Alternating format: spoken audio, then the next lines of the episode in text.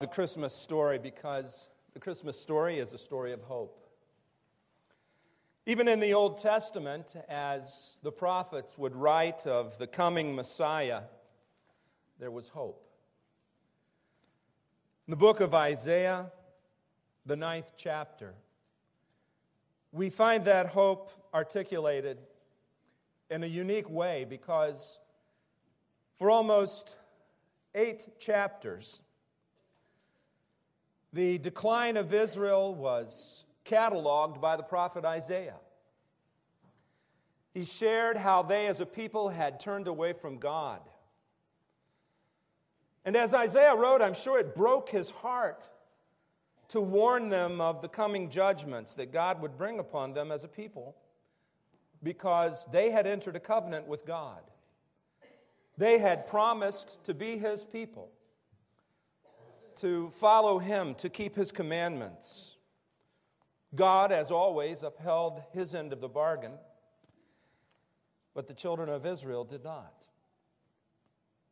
And so, for the coming near future, there hung over them this terrible feeling of judgment, because God is always true to His Word. He had shared with them when they entered the covenant together that if they upheld their end of the deal, there would be blessing and provision.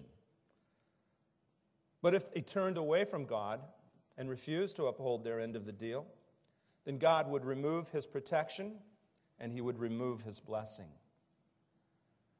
And so it looks ominous as we look at those first 8 chapters, but then we come to chapter 9. And in chapter 9, we find hope.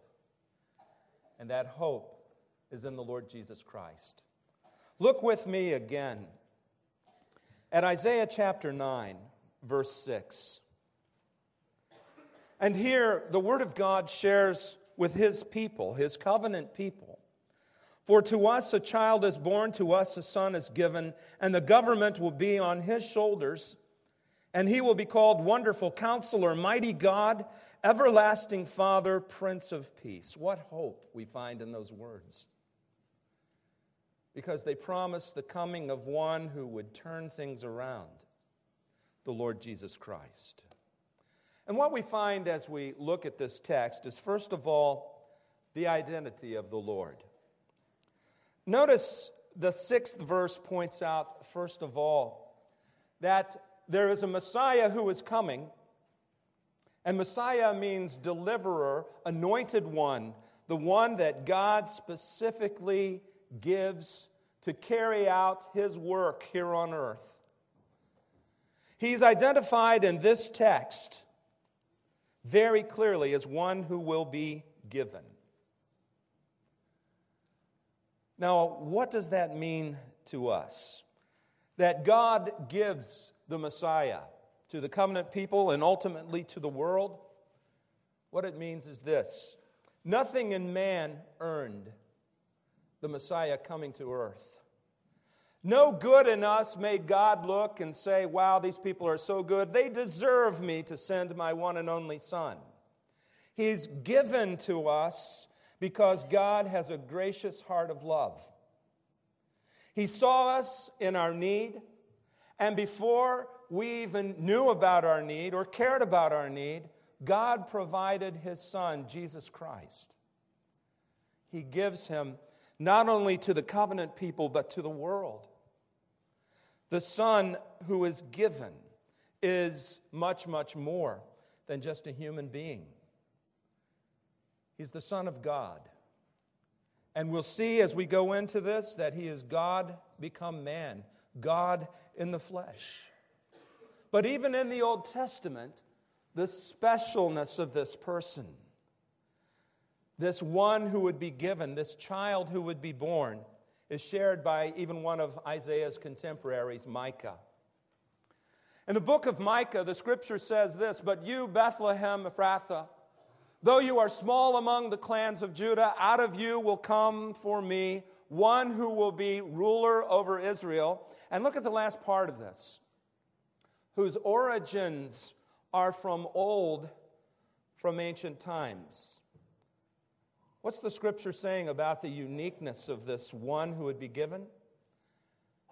That he preexisted his coming into this world. Why? Why was he the one that was from ancient times, from of old? Because he is God. Jesus Christ came into this world as God and as man. And he came as God and man to reach us in our need and provide for us what we could not provide for ourselves. You see, John put it this way in the New Testament. God so loved the world that he gave his one and only Son, that whoever believes in him should not perish but have eternal life. Jesus Christ came to bring life to death. And he is the Son who is given. As he's portrayed by Isaiah, here in Isaiah 9:6, as the child who is born, in other words, taking on human flesh, and as the Son who is given, that is, the Son of God, what we find in this text is a picture for us of the ultimate deliverer. You see, in the mind of the Hebrew, they always thought of the deliverer as perhaps a political deliverer who would deliver them from the oppression of those around them. But what God truly meant was Jesus Christ came as a deliverer for the spiritual needs of man. And those are much more far-reaching. On this Christmas, we need to give thanks to God for our deliverer. And he needs to be your personal deliverer. He delivers you from sin and its consequences. And if you're a child of God, he delivers you from the sin that you might struggle with. Jesus Christ is alive, and he is still the deliverer because he rose again. And we on Christmas should remember that was God's purpose and God's plan. And the Christmas story is the beginning of God unfolding his plan of salvation for us in Christ Jesus. Rejoice in that today. Be thankful for the Son that was given, the child who was born. But then notice as we go on in the text, the 6th verse goes on to say the government will be on his shoulders. Now, we saw in Isaiah where Jesus was born in Bethlehem. And I'm not going to try and say that second name again because I butcher it. But I want you to think for a moment about what's being communicated by that. Bethlehem was the birthplace of David, the city of David. But it was also so small that it wasn't mentioned in many registries. It was a seemingly insignificant village just outside Jerusalem. It wouldn't even make a suburb. And yet, this is where the God of the universe chose to become flesh, chose to be born in this small village. And notice that Isaiah brings out very clearly that the government would be on his shoulders. Now, what that means is this. For the kings of Isaiah's time, clothing meant a lot. It expressed position. And for the king, he would have a robe that was placed on his shoulders to signify his authority and his sovereignty. And when the Scripture says the government would be on Christ's shoulders, what it's expressing is this, that the Messiah would be one who would take rule of the children of Israel, and then ultimately he would rule the entire world. You see, Zechariah makes the following statement. The Lord will be king over the whole earth. On that day, there will be one Lord, and his name the only name. Jesus Christ will rule the entire earth, is what the Scripture tells us. Now, what the children of Israel couldn't see when Isaiah wrote this. It seems seamless when we look in Isaiah 9:6, doesn't it? He'll be born and he'll become the ruler. And what we don't see a lot of times in prophecy are the gaps. We see points along the way, but we don't see the gaps that are in between. The time from Christ's birth to the time of his rule has been 2,000 years. That's a large gap. But as we're told in Scripture, in God's timing, that's only a couple of days, not even. But what the Scripture is telling us clearly here is that Jesus Christ is coming again to rule. He accomplished the salvation of the world in his first advent. For all who will believe and respond to what Jesus provided by his death on the cross, there is salvation and deliverance. But when he comes again, he will come to establish his kingdom on earth. And let me tell you something, at this Christmas season, that's something that should encourage you. When we look at this world, it is a messed up world, isn't it? We look at crazy people who have their finger right on the button, and disaster could strike this world at any time because you have corrupt people who are evil, and they seek to impose their will and their way on everybody that they possibly can. And very often we look at that and it's frightening, it's frustrating. And if we didn't have the hope that God will sort these things out and that things are happening according to his plan, we would have a miserable existence. But what is God promising here? That Jesus Christ will come and establish his kingdom on earth. And we're going to see as we look at this a little bit later in the text that Jesus' establishment of his kingdom on earth will be a wonder. No more diplomacy where we have to worry about appeasing this dictator or this tyrant, but having the Lord Jesus Christ mete out justice and lead with authority in righteousness. What a message of hope. What a blessing we find in these words. But then as we move on in the text, we see Isaiah say even more about the Lord Jesus Christ. We see that he will be called by several names. And I want us to look at some of the names that Isaiah mentions because they're descriptive. They describe the attributes and the character of Jesus Christ. From Isaiah's standpoint, the coming Messiah. From our standpoint, our Lord and Savior, born in Bethlehem. But look at these descriptions. The first description, wonderful. Now, wonderful is overplayed by a lot of us, right? Somebody does something, we say, wow, that was wonderful. Has no meaning in our culture. But the word has a great deal of meaning. You know what wonderful means? It means that it's something that is so great, we stand in wonder. In other words, it's something where we just stand there with our mouth hanging open going, wow. I can't even express what I've just seen or experienced. That's the idea of wonderful. Okay? A piano solo where a little kid at a recital hits about 75% of the notes and we'll say, oh, that was wonderful. That ain't wonderful. Okay?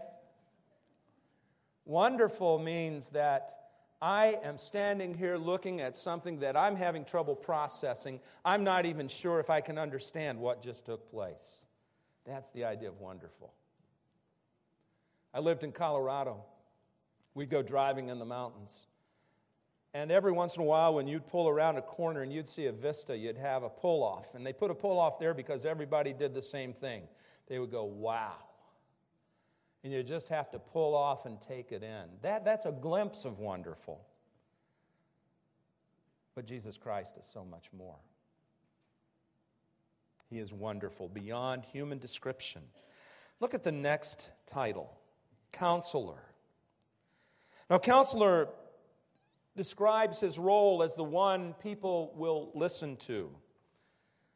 Not counselor in the sense of an advisor. A lot of times when we think of a counselor, it's somebody that you go to get advice from. Well, this means so much more. It has the sense of authority where he tells us to do something, and we follow what he says. Jesus Christ is the counselor, and what it's speaking of is the authority of our Lord. He's so much more than a baby born in a manger. I think people enjoy Christmas so much because it's not threatening. A little baby in a manger, that's kind of cute. Let's all talk about the little baby Jesus, because that brings him to a level to where we can feel comfortable with him. But he's King, Messiah, Lord. And he is the one who dies on the cross for our sin. The little baby in the manger is the beginning of the story. The King, the Savior, essential parts of the story that we have to understand. Look at the next title, Mighty God. This is a powerful text to show the deity of Jesus Christ, that he is both God and man. Isaiah doesn't mince words about who Jesus is, does he? This coming Messiah. He is the mighty God. No ordinary man. Both God and man, born in the flesh, but mighty God as well. And you know, earlier in Isaiah, in the 7th chapter, he made this statement, "Therefore the Lord himself will give you a sign, the virgin will be with child, and she will give birth to a son and will call him Emmanuel." Now, what does Emmanuel mean? In case we don't understand, the Word of God spells it out for us. Because in Matthew 1:22, it says this, "All this took place to fulfill what the Lord had said through the prophet. The virgin will be with child and will give birth to a son, and they will call him Emmanuel." What does it mean? Which means God with us. That's who Jesus is. Identified clearly here by the prophet Isaiah, mighty God. And then look at the next statement, everlasting Father. Now, for some, this gives theological problems. Now, wait a minute. You have a Trinity, Father, Son, Holy Spirit. Why is he called everlasting Father in this text? And what we have to do is go back into time and understand what the term everlasting Father meant. The term everlasting Father very simply means the Father of all time. In other words, he's eternal. He's beyond time itself because he is the one who established time. He's the creator. Jesus Christ is once again identified as God because only God is eternal. He has existed in eternity past. He exists in eternity future. He is the everlasting one, the Father, the one who is an authority over eternity itself. That's what's expressed by this statement. And then look at the last statement, Prince of Peace. Now, when we think of prince, we think of someone who's just a notch below the king, right? Not the meaning in the original Hebrew. Prince very simply means ruler or one who is master over something. And I love the way Christ is presented, portrayed in this text because, remember, after 8 chapters of talking about how the people of God had wandered away, walked away from God, now the prophet Isaiah says that there is one who will bring peace to Israel, and not only peace to Israel, but peace to the world at large. The Prince of Peace, the ruler, the master of peace, the coming Messiah. We know him as Jesus Christ. But you know, the peace that Christ brings is much greater than just the absence of conflict as far as world leaders and countries getting along. The greatest peace that Christ brought was peace with God. Paul writes in Romans chapter 5, "Therefore, since we have been justified through faith, we have peace with God through our Lord Jesus Christ." More than just world peace, Jesus accomplishes something that's much more difficult, and that's peace between me and God. But I want you to look at the path to peace, being justified through faith. What that very simply means is this: Jesus Christ came into this world to live a perfect life among us and to die on the cross for each and every one of us, that we might have forgiveness of sin. When we trust Him by faith, that is, take God at His word, that Jesus' sacrifice on the cross was sufficient, we are justified. Justification means it's an act of God where He declares us righteous in Christ Jesus. It's not something that we earn. It's not something that we do. It's something that God provides, and it is released to us by faith. The moment we trust that Jesus Christ died on the cross for our sin, we are justified before God. No longer is there that sin and separation that stands between us and God. We now have peace with God. What a wonderful thing Christ did for us. And being the Prince of Peace, that brings that peace described so well by the Apostle Paul. But you know, the text doesn't end here. As we move on into the 7th verse, we find more promises concerning our future and what will come because of Jesus Christ. When we look at the first part of the 7th verse, you know what we find? That Jesus will be one who will completely reign in peace over all. It says, "Of the increase of His government and peace, there will be no end." Now, I want you to think about each element of this passage. The idea of peace was something that was announced by the angels even at Christ's birth. We've all read the Christmas story in Luke chapter 2, right? And we've heard it read every Christmas.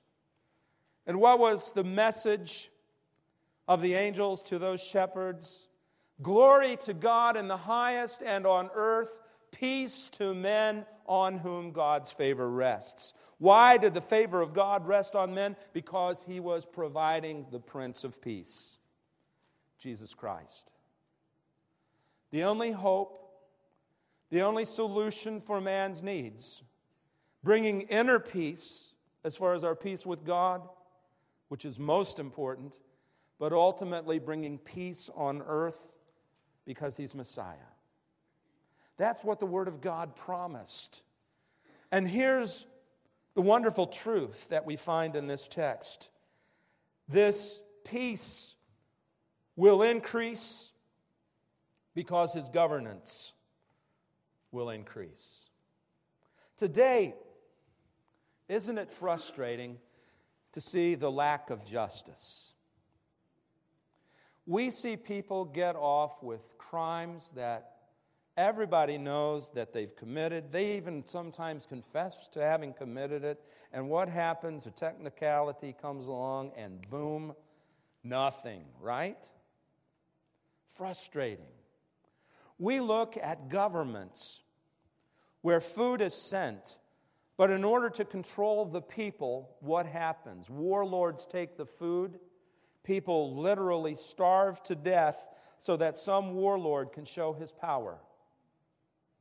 Frustrating, heartbreaking. The famine that goes on in the world takes place because evil men refuse people the daily sustenance of food. There's plenty of food to go around to feed the world, but greed and power and lust for power keep people from experiencing even the basic needs of life. But that will change. When Jesus Christ returns and establishes His kingdom on earth, no more. Somebody tries to make a claim or a statement that opposes Christ and as God in the flesh reigning on earth, crushed, stopped, no opposition. People will not see a decline in peace and His governance. They will see an increase. What a blessing. What true hope we find in these words that describe the coming Messiah. From Isaiah's standpoint, he was looking to the first advent. From our standpoint, we look to the second.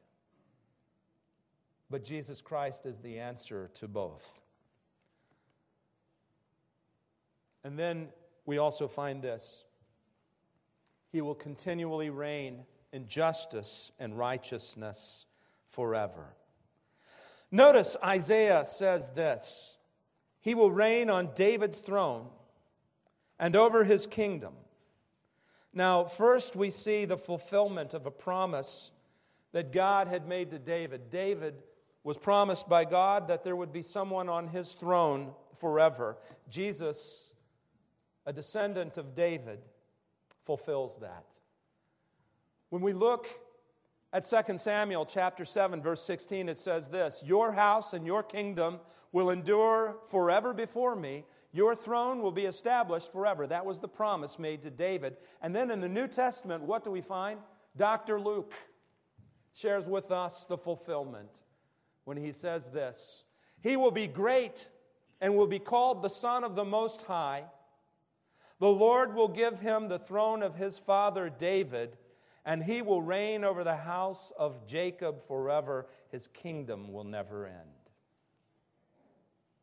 Jesus Christ is the fulfillment of God's promise. But more than just that, He is promising just governance, just judgment. Look at the Scripture. With justice and righteousness, He will be upholding it with justice and righteousness from that time on and forever. Once again, we look and we see corruption everywhere, don't we? Even in our own government, there is corruption. We see people play politics. We see lust for power and money driving the decision-making, even driving our justice system, right? If you have money, more than likely you'll get off. Not so when Jesus Christ rules the earth. There will be just judgment. Why? Because He sees and knows everything that is done. Some fancy lawyer can't come along and say things to a jury that will manipulate them and bring them to a place to where they emotionally respond and forget intellectually what they've been shown, because Jesus Christ is the just judge. He will look and He will say, "You are wrong. You have sinned. Here's the punishment." That's the Jesus Christ that we worship. And He is the Jesus Christ who will rule on the throne of David. The prophet Jeremiah says this, "The days are coming, declares the Lord, when I will raise up to David a righteous branch, a king who will reign wisely and do what is just and right in the land." How we look forward to that. And at Christmas, remember that baby who came in the manger is all of this and so much more. Final point. He will carry this out by His zeal. not others. God is promising that there will be a place for Israel and that there will be a place for those who follow him in the future. Now, if we were to look on human performance, even in Isaiah's day, he looked and he said, these people deserve all of the judgment that God would bring and more. If it were purely based on human performance, God would have written his people off. But remember, God had made a promise to Abraham. And God fulfills his word. God, seeing to the Messiah's coming and his reign over the whole world, and the peace that he provides is based on God's faithfulness, not the faithfulness of his people. And it's based on his zeal. Again, look at the last part of the text there in the 7th verse. The zeal of the Lord Almighty will accomplish this. You know what zeal means? It's an emotion. And it's an emotion that drives us toward accomplishing something. When a person is zealous, and sometimes we use the word wrong, we use the term zealot in kind of a derogatory manner, saying that a person is over the top, but really when you look at it, zeal is that emotion that gives us endurance, kind of a stick-to-itness, right? That's zeal. Well, I want you to think about what the zeal of the Lord Almighty must be like. He's committed to seeing this world redeemed, brought back to a place to where they worship the one true God. He's provided salvation through his Son, Jesus Christ, to those who by faith are justified. And there will come a time where he will present himself to the world and to Israel. And Israel will turn to him, receive him as Messiah, and the world will recognize him as leader and as God at his return. And that's the hope of Christmas. Let me encourage you this morning to think on this text, to remember what the prophet Isaiah wrote. And when you read the news again and hear all of the craziness that's going on in the world, remember this. There's only one person who can sort this all out, and he's coming again. And he will establish his kingdom on earth. We can't change the peace that goes on in this world at all. I don't care who the president is. I don't care who he gets behind him. This is a sin-sick world, and there are going to be crazy people that evidence the evil that lurks within the hearts of all people. It's there. It cannot be changed. Only by the power of God does it change. So we can't control that. But you know what you can control? Your peace with God. You, as one who perhaps has never received Christ as your Savior, today you can have peace with God, and you can know it by what the Scripture has said. Jesus Christ is the Prince of Peace. He died that we might be justified and by faith have that relationship with God. If you've never trusted Christ as your Savior, trust him as your personal Savior. And what I mean by that is this. Don't just view him as a concept, as a historical figure, as somebody who came into this world in a manger and died on the cross, and yes, he died for people's sins, and maybe you've heard all of that, and you know all of that, and you've expressed all of that, and that's good. But you need to take it one level further. And what that means is coming to terms with it personally. coming to the place to where you say, yes, I believe that's true, and I believe that is true for me, and I need him as my Savior to forgive me, that I might have peace with God. Child of God, maybe years ago, you came to the place where you trusted Christ, and you have peace with God as far as your position and your standing with Christ. But there's not much peace in your fellowship with God because you've chosen to go your own independent way. Maybe you made a commitment and you've become lax. Maybe you made a commitment and through persecution and difficulty, you've found it hard to follow through. Let me encourage you. Be at peace with God by renewing that commitment.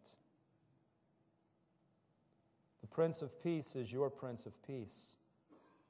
Appropriate that peace in your life this Christmas. Reconnect, recommit, and dedicate yourself to following him. The most foolish thing we can do in the world is follow something that we sell ourselves short on.